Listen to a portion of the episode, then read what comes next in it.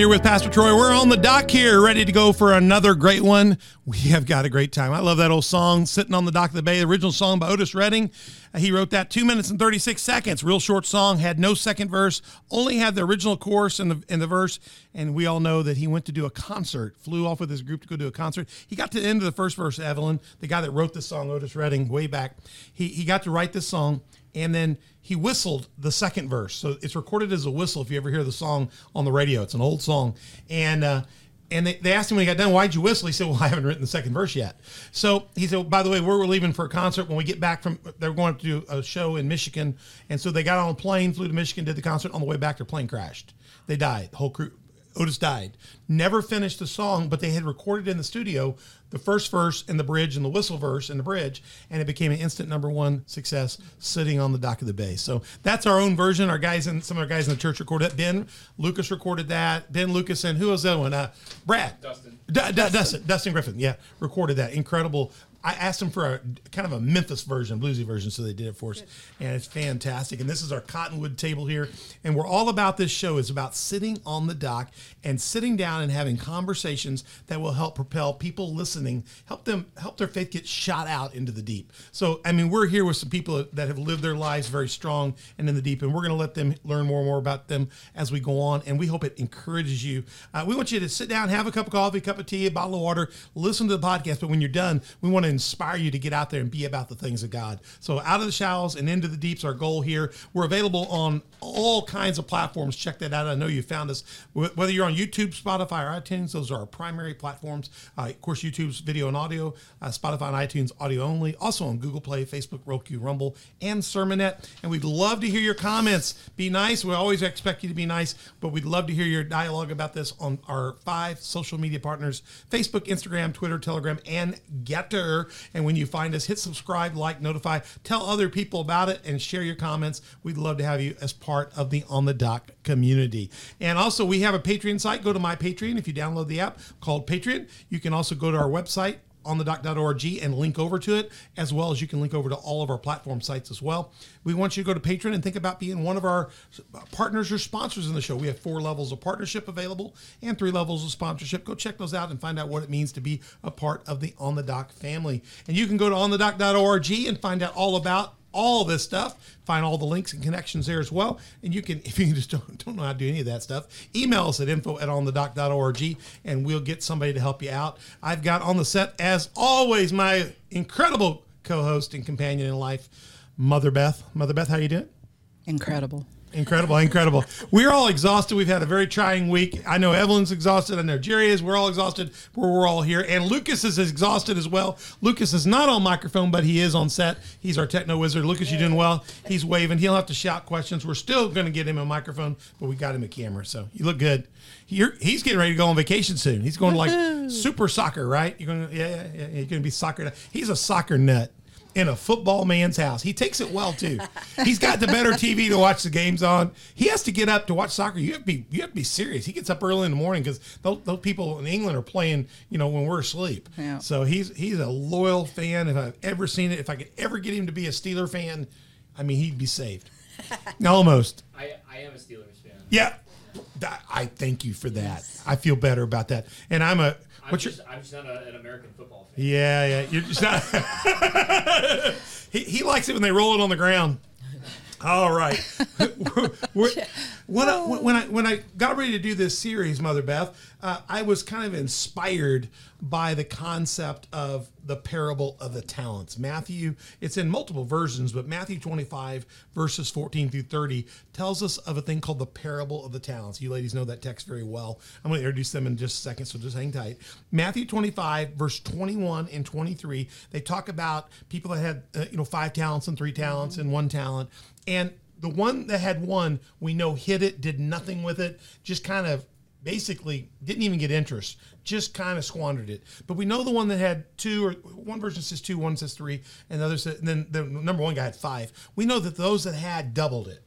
And then at the end, they took away from the one that did nothing and gave it to the one that did the most with. Mm-hmm. So I love the fact that it really kind of teaches us that God looks at what we have and he expects with what we have to return at least something reasonable.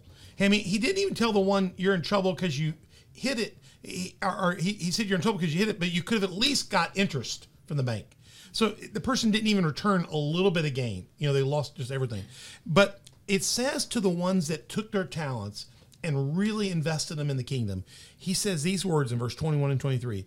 And, and here's the text I'll put on the screen for us. His Lord said to him, Well done, good and faithful servants. You are faithful over a few things, and I will make you ruler over many things. Enter into the joy of your Lord. And I love that concept that the well done, the, and it's a parable of a farmer, but Jesus is saying when we use our talents well, God will be there to tell us well done in the end. And he'll also be there to evaluate if we squandered them. And, and and and if you know anything about the one guy that didn't do anything with their talents, the Bible says they were put to where the place of the weeping and gnashing of teeth are. So that's really bad. But I, let's don't focus on the negative. Let's focus on the fact that there are people in the Bible that you can just hear that you know they've given their lives. I, I've known many people that you can just see when you look at them. Well done. And um, when I I think of the people that I've invited to do this show with, they're people that the moment I say their name, Beth, I think well done. I, I know they're still here. I know you guys are still breathing. I just think these people do life well. They inspire me, and I my desire uh, really about this, um, Lucas, was to get folks that have done this in my life on this show and on tape for God forbid God would take you on an Elijah tour and you would disappear. And I need the Elishas out here the Elishas that are listening, we want you to hear about the anointing because there's not, whether it's Myron or whether it was Grandpa or whether it's these ladies or whether it's going to be Fred Bishop that's going to come. Every one of these people want nothing more than you to get a double portion. They would like to see you accelerate beyond them. We all have a dream that the kingdom would come and his will would be done. There's not a person I know that wouldn't want you to grab a hold of the things of God and, and, and go much farther. And so I think everybody here is like a ramp. I think they, they've done life well, they've lived well, and we can learn from that. And hopefully, it'll it'll take you out of the shallows and into the deep. That's the theme of our show. So that's kind of why I picked it. Now I want to show you a picture. I don't know that Evlyn even know who this man is. Evlyn, do you know who this man is? No. I had no. Okay. You probably know who this man is. No. I know his face. I don't Okay. know what his okay. name is. Well, this is uh, quote the most interesting man in the world. he is the most interesting man in the world. Now that's what Dos Equis beer commercial. He's the spokesman. That's what they claim. for D- Dos Equis beer. Says he said. He, he, let me say it this way: We're not promoting beer on the on the show, Brian. But the commercial goes, um, "I'm the most interesting man in the world, and I drink Dos Equis sometimes." He says sometimes. I don't know why they make him say all the time. But but for me, I don't care about the beer. But for me, guys like Myron and Fred and, and, and Jerri and, and Evlyn and, and, and the people we're going to introduce, uh, other people will be introduced in the series, to me, y'all are some of the most interesting people in the world for me. And if I want any, people to drink anything, I want them to experience. I just want them to experience Christ through your lenses and, and let it challenge them to take whatever talents God's given them, and and to see if they can make the same reproduction for the kingdom. If we could have this kind of reproduction in the kingdom with more people, I I told them that when they came in, I said, if I had a room full of Jerri's and Evlyns in our church, I'd stay home on Sunday. The preacher would get lazy and stay home because they, I mean, we would be in great shape. I'd just say, y'all need to pray for me today. I'm staying home. But, but, but we got the most interesting man in the world. But I, I honestly, when I hear, when the Lord gave me this series to do, I, I had seen that commercial and I thought, heck with beer. I want to hear what the most interesting people in the world are for the Lord Jesus Christ. And, and when you hear well done and he says you're interesting, gosh, to me, uh, that's a lot better than what is this guy's name? Was it? I can't remember what his name was. He had a name. See, we don't don't, even remember. we don't even care. Yeah.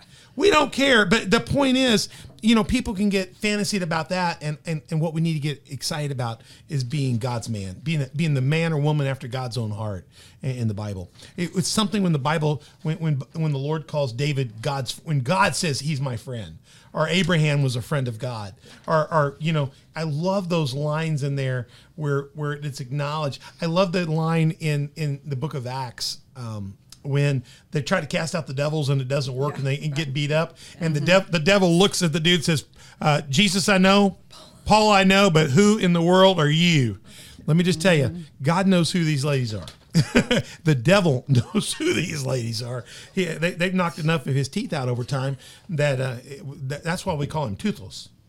Because uh, people have been on him. So we're doing a series called Well Done, Lives Was Lived Well after Matthew 25, 23. So I'm trying to get people in that that are in their in their older years, but they they've lived good lives. And we had my grandfather in. He turned 100 this year, and we did him in the first part of this series, and, and that was really kind of cool because he's been faithful. I wouldn't be a Christian had they had him and Mamie not drug me to church. When they came down when I was a little boy, they went over and got me situated in a church across the street. It was a Presbyterian church, and my parents didn't go. I went, and after they left and got me set up, me and Todd went. I went to church by myself from preschool all the way to third grade. When we got to when we got to southern uh, uh, to to southeast Missouri to Caruthersville, my dad ended up going to church because there was nothing else to do. But we went to the Presbyterian church because that's where doctors went.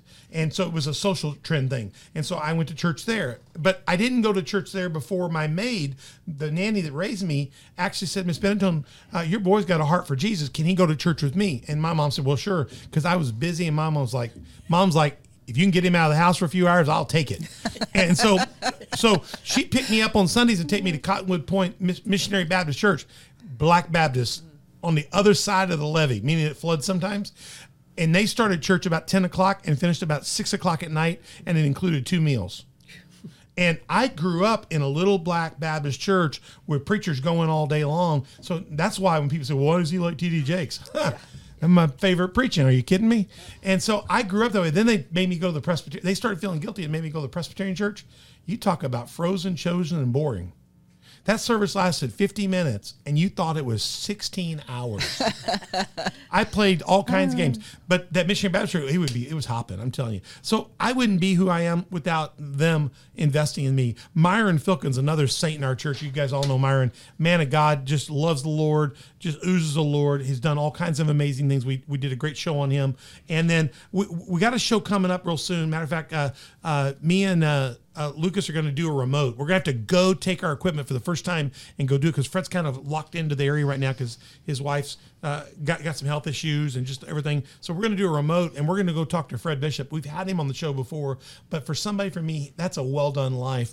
And uh, in studio for part three, and we'll get that next. We've got two of my favorite saints in the church, and the first is to our far right is Jerri Barnett. Jerri, welcome to On the Dock. Thank you. Jerri and I go back to the very beginning of ministry. We're actually family. We've got family connections and all that.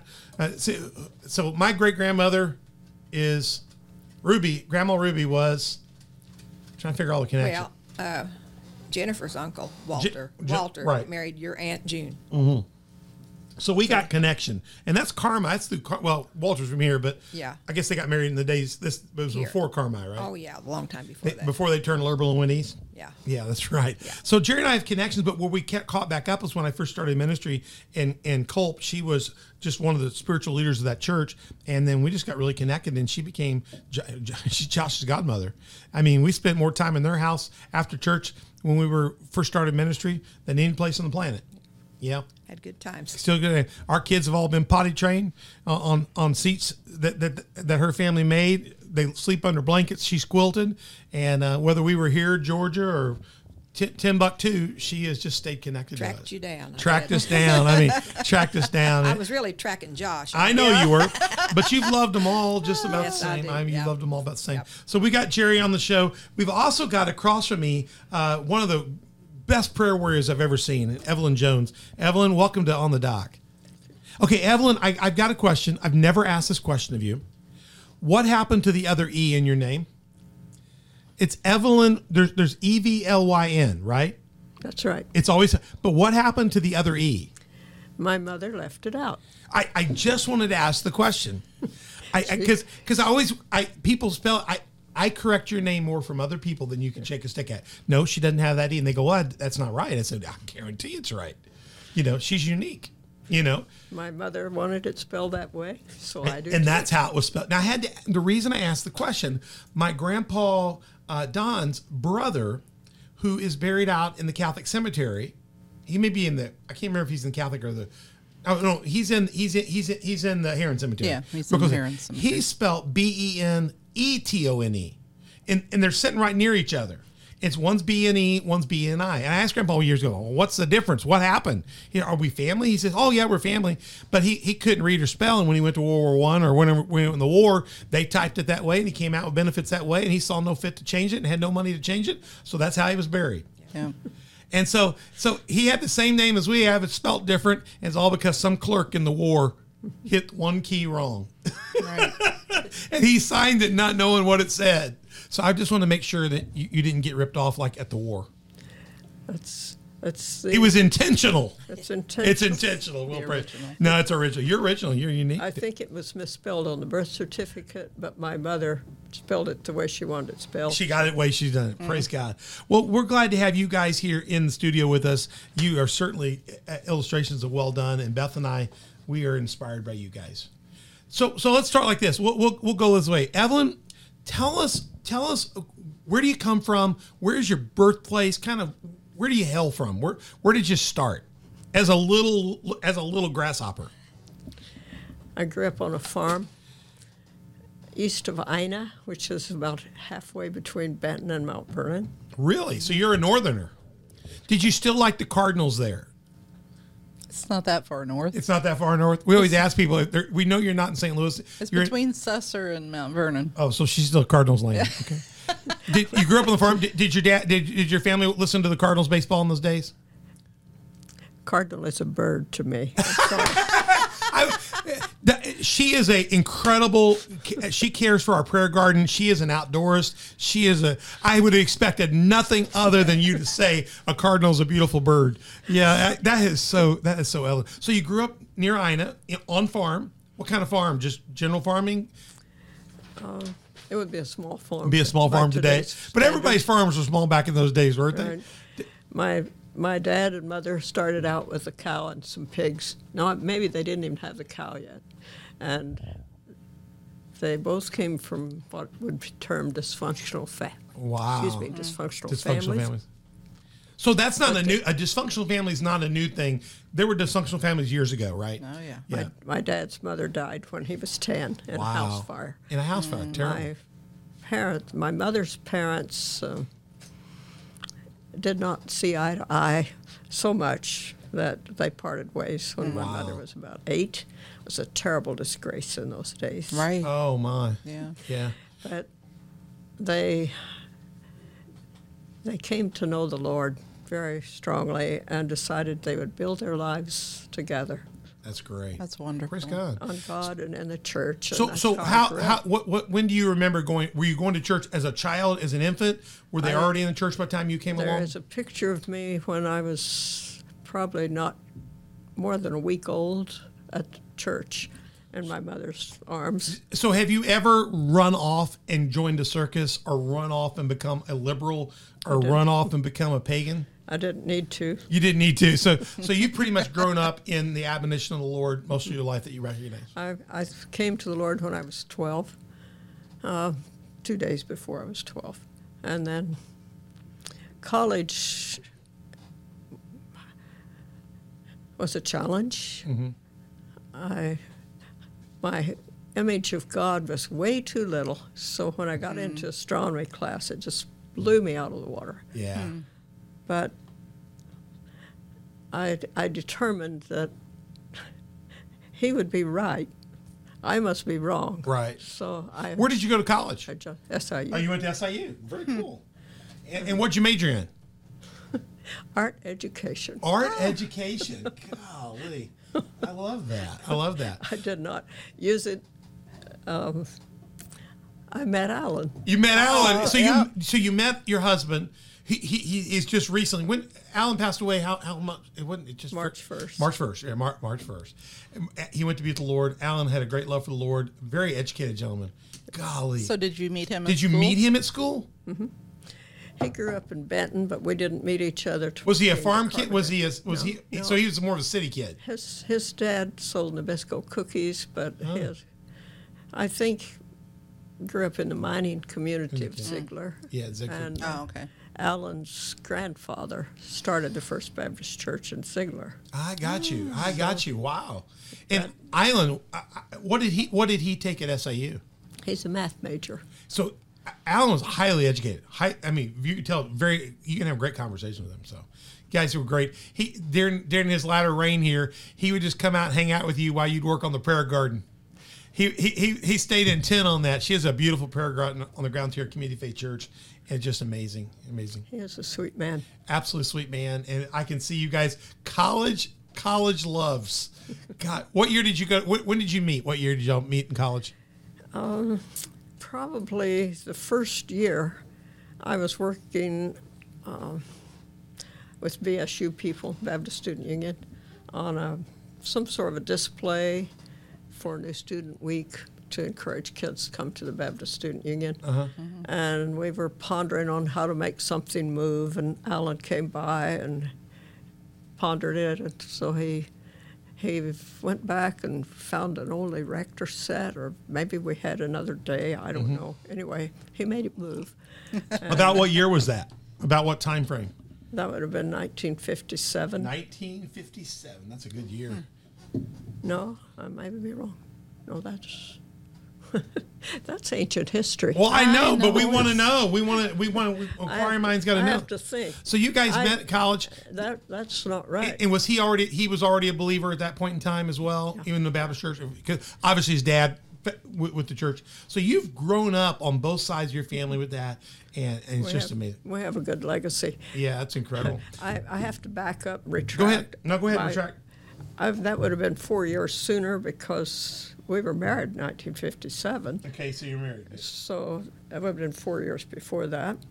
Did it take you four years to decide whether you liked him or not, or We didn't really see each other that much then until get school finished? junior year. They Mm-hmm. did um, youth, what they call those spring youth revivals.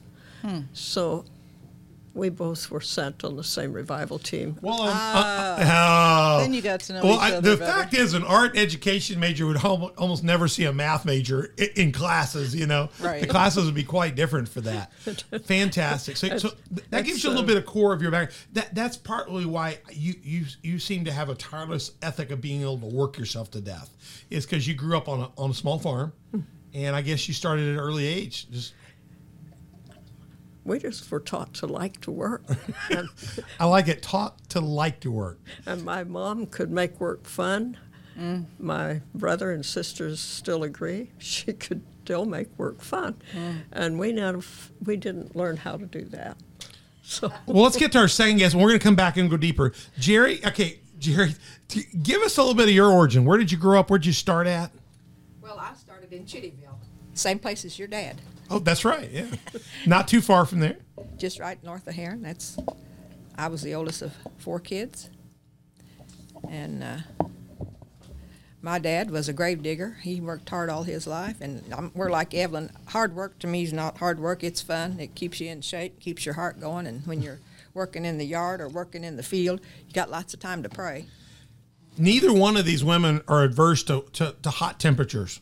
Uh, they- They've had to come accustomed to, to like this room's cool right now, and, and, and like Evlyn doesn't even normally have air conditioner around her, so uh, and, and you, you can handle heat. I, I, you probably like it less these days. Yeah, but I can if I have to. I you can take it. Yeah. So you grew up you, you grew up in Chittyville and, and with with kids. Your, your dad's hardworking. When did you get connected? When when did when did you get into the faith community in church? Well, in high school, when I was dating, me and Kim went to church. You know, we dated, and um, my parents never went to church. My grandparents, I only had one set of grandparents on my mother's side. My dad's mother and dad, they were all Christians on the McCarg side. Right. And but they died when he was 17 before I was ever born, so I never Oh. knew any of them. But my parents never went to church. They were good people. We hard working, taught not to steal and not to lie and cheat, you know, all that. My grandparents never went to church. And then, w- actually, I, I went to church a little bit, off and on. But uh, I said I've never seen them read a Bible. We had my grandma McCarg's Bible at the house. I've got it today. But uh, when I really got serious with the Lord, I was about 26 years old. Wow. And I had a daughter. And I wanted her raised right, you know. Yep. And I had been in church and just the Lord has spoke to me all my life and showed me things and told me things, you know. But when I got saved and my cousin got saved, all my cousins in my generation got saved, and then all of our parents got saved. It was like It went Back- backwards. it went backwards. so hers went forward, yours went backwards. My mother and dad got saved and baptized at the church at Culp, and uh, my grandma and grandpa at the church at Culp. They've all got pictures, all of them in that cross. That cross, you know. Yeah. So they and my aunts and uncles, all of them. from that church is sitting in our church today. Right. Yeah, it's Yeah. special. But uh, yeah, we kind of went about it backwards. You know, That's interesting. But you got there. we got there. You got there, rooted and grounded. I mean, really neat. fantastic. And then, and then, okay, so so let, us go back to Evlyn for a minute. Evlyn, th- what, what have you done most of your life? What's what, what have been what are the different things you've done as far as occupations? Did you go Did you go to Vietnam? You didn't go to Vietnam. Myron went to Vietnam. You didn't go to Vietnam. Did, did you go to Korea? You didn't go to Korea. Tell me what what what have you done the bulk of your life? What have what have been some of your main focuses and and things you've enjoyed? Well, Al and I agreed I would be a stay at home mom. I love it. So that's what I did. And we started out in a trailer and moved to our second trailer. First one was 8 by 30. Eight by thirty. Wow. It was a travel trailer. Yeah, that's like the size of a room. yeah, yeah, that's that's one of your rooms. It Yeah, got, it got kind of small by the time Eric came along. it got small. We, uh, when you're in your honeymoon period, eight by thirty is plenty of space. When you start having kids, it gets real small. That is. so then we got a, a huge 10 by 50, That's what we're talking about there. and we lived in that for the next 30 years. Wow. However, along the way, we moved it out to where we are now. Our third son was on the way. We moved out to a 40 acre field in June. He was born in November. Our 10 by 50 trailer managed to navigate the hill and, and got set up, and we sort of roughed it until Wow. we got set up. And after a couple years, we started to build a basement, and that was uh, extremely challenging for I bet. getting a trailer on top of a basement. Without, So you built the basement, then set the trailer on top of it. Yeah. that's very interesting. I'm sure those guys had nightmares over it. I bet. the uh, basement had a space of about two feet between the walls and the and the dirt, and the fellow who did the brickwork, block work, said, "Don't don't put any fill in until you get some weight on it." So it was. Just, yeah. They put rollers on it and did it Were you praying the whole time? Just a little bit. I especially was after I came around to the end of the trailer and they were all standing at the same spot, going like this, trying to keep it from tipping. Oh, Somehow they got it on and it sat there very securely. And uh, we got the fill in, and I didn't have to worry about my toddler falling down in that that oh, whole yeah. yeah. crevice. So that went on, and eventually we built a porch on the front and an entry room. And that stood us in good stead. And by the time our first two were in ready for high school, and they'd been helping build all along, so they they got to each help build their own room That's on really the cool. backside. So Very our, cool. Our house was done in stages, piecemeal, As the house, as the family grew, the house kind of grew with it. Sounds like it started like that from the beginning. all the way. So it's not something I would recommend, but Yeah. it was an interesting adventure. I'm not sure it ever got finished. but we did uh, eventually get a real house, and the trailer went away. Now, you can see that that that everything's come by hard work and intention, and just one step at a time, precept upon precept. Yeah. But we ended up without any debt, so that's pretty. Praise God, and, and that's unheard of today. I mean, today people people are able to carry debt that is un, unamazing, not unbelievable is the word today. And I think that's what causes so much strain in young marriages and young couples today. Is they go out and buy the house, and they got this car and that car, and a lot of people are carrying uh, college debt that's just just choking. And I think that's I think a lot of marriages put themselves in the in the firing range right off the bat with just a level of debt and mortgage that they're un, under, and rather than able to breathe, th- maybe they live nice, but you can live nice in the sense of having space and stuff, but not be able to enjoy any of the nice living. Yeah, I think our boys thought they grew up poor. You, you think they do too? Not you know, having any debt our- wasn't our- too meaningful. You know, our kids Yeah. do. T- sometimes they'll say, "Well, I didn't have this or that," or we heard uh, Heather one time say, "Well, you know, we had it tough like this." And saying, "I'm saying." Name one time you didn't have clothes or shoes. Whether we bought it or Grandma Donna bought it, somebody got everything. You was there. Tell me what you went without, and and then when you ask them that question, they go, "Well, I can't really think of anything." But everybody kind of thinks of what the other person maybe had on the other side of the hill. It must have been easier. I think everybody has challenges, whether you do it like you did, as you can go, or you just overload yourself with debt and you sweat it out trying to figure out how to pay the bank a bunch of interest. I think both people end up, well, they end up having to earn their way out of it. We do have to mention that student debts were It- not what they were whenever we graduated. No, no, I bet. I, was it much more reasonable to go to school in those days? Now it's ridiculous. Yeah, we didn't. We didn't struggle with student. Yeah, debt. our son, our son Caleb did pharmacy school, and it's a hundred. It, it's it's it's huge. By the time It's huge. our son, our second son, and his wife were they went to he went to Indiana University because he's interested in music, and uh, he and his wife married after they had finished, and both of them then were teaching, and I think in the first year they had paid off their debt, and had another car, a used one, Right. but. Mm-hmm. Yeah, a- a- and you can front load or back load it. I think it makes a big difference. I, the the debt level you can spend twenty four to thirty six thousand dollars per year to go to school now in places. There are people racking coming out one hundred fifty, two hundred thousand dollars in debt, and and just getting a basic education. And to be honest with you, a lot of college education today is just not worth what it's worth. Then you can't find a job. You can't find a job, and it's really tough. Jerri, tell us a little bit about your stuff. Your what did you do in the middle of all that? You know, you you, you started young, but tell us about where you lived, what you kind of did, and those kind of things. Well, I got married and moved to Carterville. I fixed hair, hairdresser for 28 years, Working with your hands and standing up all day long. all day long, talking to having to talk to shop with people while you cut their hair. Right, yeah. And then I, I worked there for 28 years and then changed jobs and went to General Dynamics where I worked out there for 22 years. And making what? Ammunition for the government. I mean, she made serious countries, ammunition. What, big- what, what kind of ra- big rounds? Yeah, like yeah. like like howitzer type rounds, like big millimeter. I mean, Shoot them out of Black Hawk. yeah, yeah, Black Hawk helicopter rounds. She makes major bullet, major bullets. Mm-hmm. And then we tore down a lot of ammo from from World War II that you come back and de- what, demolition. what do they Oh, do? really? Do they reclaim the powder or just reclaim the br- brass or? the brass and uh, they no the powder was no good. It's no good anymore. Yeah. So That's it, come, amazing. it comes back here and they disassemble it. T- Yeah. Similar. Wow. wow. So she bullet go from hairdresser to bullet Bullet maker. maker, Yeah, yeah. yeah, yeah. yeah. And, then, and then you then, then you end up marrying a bullet bullet repair, a gun repair, a gunsmith, gun- Bill, yeah, Who, who's with the Lord now too. Bill, Bill, her her husband who passed away just recently. When when did he pass away?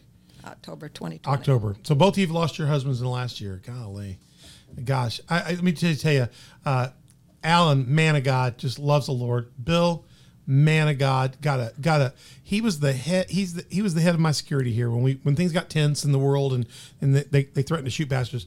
Uh, Bill stepped up and was the head of security. And the one thing I, I miss about Bill is I knew there was a man at the door that would take a bullet for everybody in our church.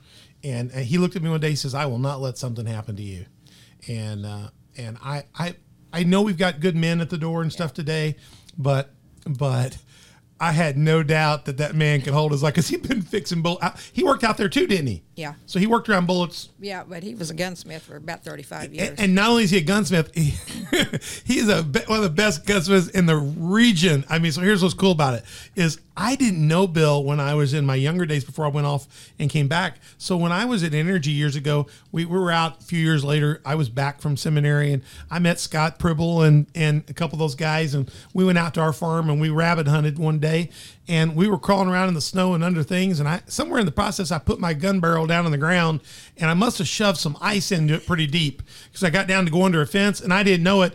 And and and a dog took off. Uh, The dog was after a rabbit. And a rabbit cut across the field, and I saw the rabbit. and I swung on the rabbit. I saw. I, saw, I think it was Scotty Pribble ready to shoot. Yeah. It was Scotty. Who was the other person? Dewey Smith was Dewey. Smith. Dewey Smith was out there. Yeah. I don't think Dewey was shooting. I think Dewey. I, I I can't remember who was shooting. Was Scott or Dewey? But two of us put on that rabbit. I mean, it was like boom. and the rabbit rolled. And I said, the first thing I said is, I got him. So I was cl- laying claim to the rabbit because number one, Grandma and Mamie wanted it, and they ate the rabbit. So I took him home, and, and I heard Dewey Smith start laughing at me. He said, "You ain't getting nothing." I said, "I got that rabbit. You ever seen me miss?" He says, "Look at your gun." I looked at my gun, and it looked like Elmer Fudd. It looked like a cartoon character. It would peeled back like a banana six ways, two inches deep. And I looked down and my shot was all sitting on the ground where it had just dribbled down on the ground. Now, first of all, I'm lucky I have my face. Yeah. Because a little bit deeper, that thing would have been like a grenade, you know? And so I didn't know what to do. My gun, it was my, it's my favorite gun. And, and I, Dewey just said, here, I'll take it. Don't worry about it, Pastor. And about a couple weeks later, he comes showing back up with my gun, and my gun's fixed. It's got a sight on it. I went out and shot it, shot pretty good. I said, I said, what, what, what'd you do to it? He said, well, it's a little shorter. I wouldn't skeet shoot with it, but it's more than enough for what you can shoot rabbits with. And, and he had, and, and, and I didn't know it was Bill who had cut that off and done it. So years later, I met Bill, and I was telling the story about that. He said, "Yeah, I'm the guy who fixed your gun." and he says, "It's open choke now. Your choke shouldn't shot off." so, when, so when Bill passed, I had a gun that jammed up. I was out shooting with a group, and my gun jammed up. and I called three places to see if I could get my gun repaired. And every place I called, they said, "Well, the person I'd take it to, he just passed." I said, "Well, I know I did his funeral." Yeah. I said, "Well, who else?" They said, "We don't have anybody else." Eventually, I got to somebody that was a friend of his that ended up fixing the gun for me. That brother shoots forty. Bart. Bart. And Bart said, Well, you had the best there was, but I am good at 45s. So Bill was a special. We miss Bill. And Gosh. he prayed over a lot of them guns. The Lord showed him how to fix a lot of them guns. I said those gunners, we called them, would not believe that. But he'd wrestle a gun for two or three days, and see, he said I prayed all night over that gun. And he one time he had one sitting in the vise on the workbench. He'd wrestled with it and wrestled with it, and we prayed over it. He went out the next morning. He said, as soon as he opened the door to that shop and looked at that gun and that vice, he knew instantly what was wrong with it. The Lord showed him mm. just Right away. and that happened a lot. But I collect I collect older guns, and when I get older guns, Beth would say, "I said, I don't think I'm going to fire this gun." She says she would tell me, "You're not firing that gun until Bill looks at it." Mm. so I come dragging Billy's old guns. I mean, old guns, old stagecoach guns. I'm talking about from Gunsmoke. I'm talking about old guns, and I have an old Winchester, 1873 Winchester, like first edition, very good gun. And I got it. I thought I really, I need to know if it shoots. And I give it to Bill. Bill says, "Well, I'll shoot it." He look it over and shoot it. And then a couple I've handed him, he said, "Don't shoot that." he said, "But he shot, he shot shotguns. He shot, he shot that 1873. I mean, I mean, he knew his way around weaponry." He said, I wish Troy quit buying junk. He said, "You keep buying this old stuff." Yeah, I said, "Bill, it's the old stuff that's worth the money. I'm buying it for an investment." And he says, "He says, so I try not to shoot him again, but I can tell him it's been shot by a Right. gunsmith." Yeah. he shot that. But it's amazing uh, what God has done in your life. It's kind of interesting. You guys got two different paths. Now we're going to wrap up part one, but we're going to keep going, so we're not going to stop. But but I just want to know in part one, as we kind of wrap up, where I mean, where, your relationship with God, Evlyn and, and Jerri. You think about this. I mean. How, how would you define it for your life? If you were saying what God is and your relationship with Christ to you is, how would you tell somebody else listening for the first time that, that this is who he is to me or this is what he means to me? You know, for me, he's the rock on Christ, a solid rock for me. And as I said Sunday, I was preaching Sunday that you know you can you can put a foundation on a slab, but it's only as good as what you anchor it down in. And so you got to anchor it in the veil. So you got to get in the Word, and you can be on the rock, but not even fastened to the rock. And my point is, I want to be on the rock, and I want to be deeply fastened to it. So that that's how I tell somebody about it. How would you share your perception of a relationship with God and what it means to you? I'll go. Who wants to go first? Evlyn, you're up. No, well, we can go, Jerri. It doesn't matter. I'm, this is going to be a good wrap up question for part one. So, I, I was pondering. I think when we first meet Christ, especially as a child, we really don't understand even a pinch of who he is. right. It's a growing relationship. Mm-hmm. By the time my kids were nearly all in school, so Neil would have been eight or so, Alan took a job as a music director down at Vienna in addition to the work at the university. And by then, he was an editor in the Central Publications, and it changed names, but he he grew with that as the computer uh, usage developed. But he was music director at Vienna for eight years. Sometime during that time, I was really questioning is there any difference between my life and my unsafe friend down the road? Um, how would anybody know? I couldn't really think of anything that would make me significantly different, Different. Yeah, that's good. and I was troubled. So I was seeking the Lord. And at some point, there was a, a camp the Baptist Church sponsored in conjunction with the Methodists who were doing lay witness missions, you may remember. Yes. And uh, so the Methodists came and they had been out to a conference on the Holy Spirit out west, which I found to be very intriguing. Azusa Street, maybe. I don't know. So I asked if they would share in between the sessions for those who were interested in knowing more about the Holy Spirit. Hmm. And they would be happy to. of the whole camp, there were three of us the pastor's wife, another friend named Ruby, and a, a Smith, and then me, a Jones. And there we uh-huh. were with all of these eight people from the lay witness mission with a large group of chairs around. And I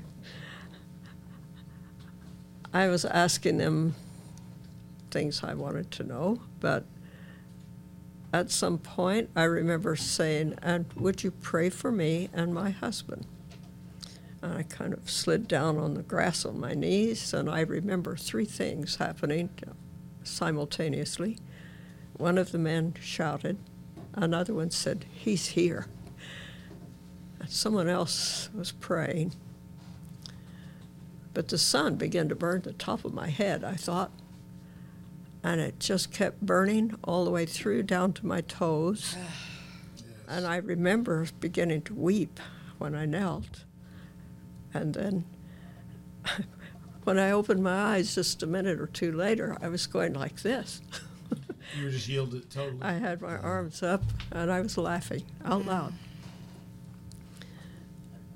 Later on, my pastor looked me up. He said, What happened to you? I said, I don't know. I don't know. But I felt like I've been washed out with love. Wow. And it's probably the best definition yet. I didn't know what the baptism of the Holy Spirit was, but the Lord was gracious. That, had I not been sure I had been saved, because I was under strong conviction when I was 11, I would have thought I just got saved. But it mm. really radically changed my life. and it's Yeah. almost a second, a second movement. As they Very talk much. Yeah. Very much so. And that began a thirst for the Word. And the old hymns became very rich, mm. so full of meaning. And I had already been pondering how to study the Bible with other people. So I read Gladys Hunt's book, It's Alive. It's a little bitty thin book. And from that, Who's Gladys? What?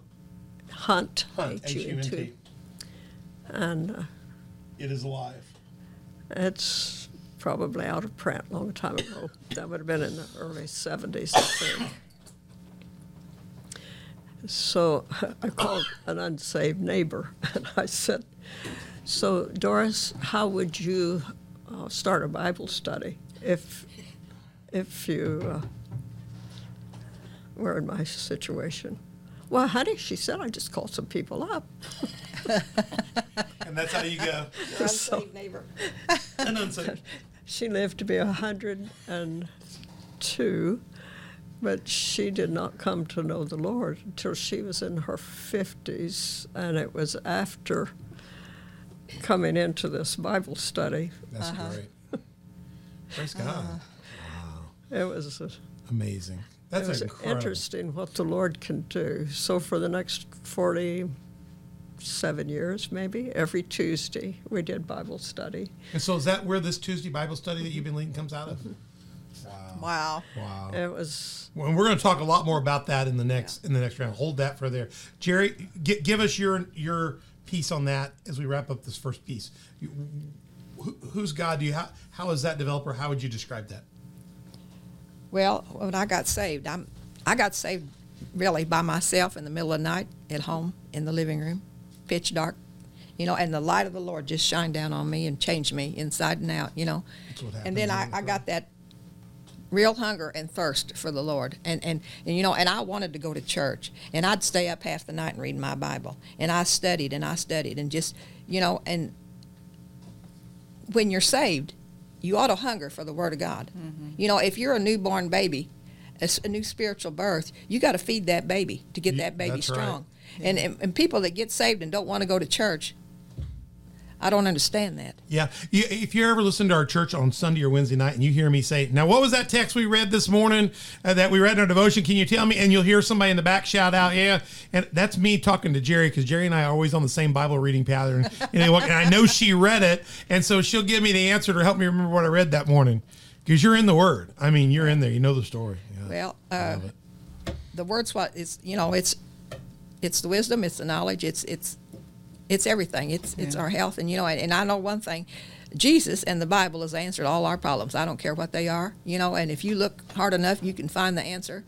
And you, you got to put Him first. Yeah. He's brought me through a lot of little fires and big fires and tests and trials, and always good. He's always been with me. He he's never left me. I can't say the same for him. I've left him a few times in the dust, you know, Yeah. and paid the price.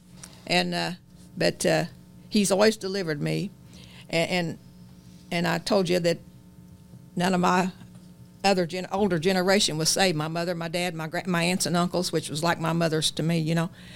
And my cousin from Connecticut had got, just got saved. He's a year older than me, and this was in the '70s. I probably in the Jesus movement, you know. And he got saved. Well, he got filled with the Holy Ghost. Oh, my. You know, and I didn't know that there'd be one. No.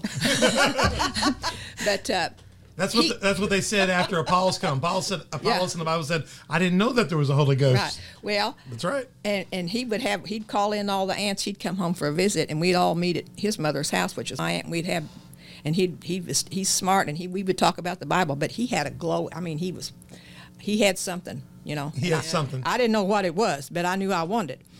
So I, I, again, uh, months later, after I got saved, I was in the family room on my knees about three, four o'clock in the morning, pitch dark in there, and I started praying, and I said, Lord, I don't know what Michael's got, but I want it because he had the glory of the Lord just all over him and, and was a powerful witness. And that same light shined on me again, and that's when I got filled with the Spirit. And I thought, "Oh my Lord, what have I done what, what have I done? and you know, and then the next morning when I got up and opened my Bible, I seen in Acts chapter one, verse eight, probably, and uh, uh, after they received the Holy Spirit, there'll be power to be a witness, you know, uh-huh. and that's what I was praying for, power to be a witness, you know. Okay, then I knew what I got, you know. That's incredible. But- what you're hearing from these ladies is exactly what we see in their lives in that transition. And so, I, this first part has just been incredible, incredible. So, just just amazing what you're sharing, and we're going to get much deeper into this. And, and I just can't wait for these next questions. So you don't want to miss it. Stay with us in that.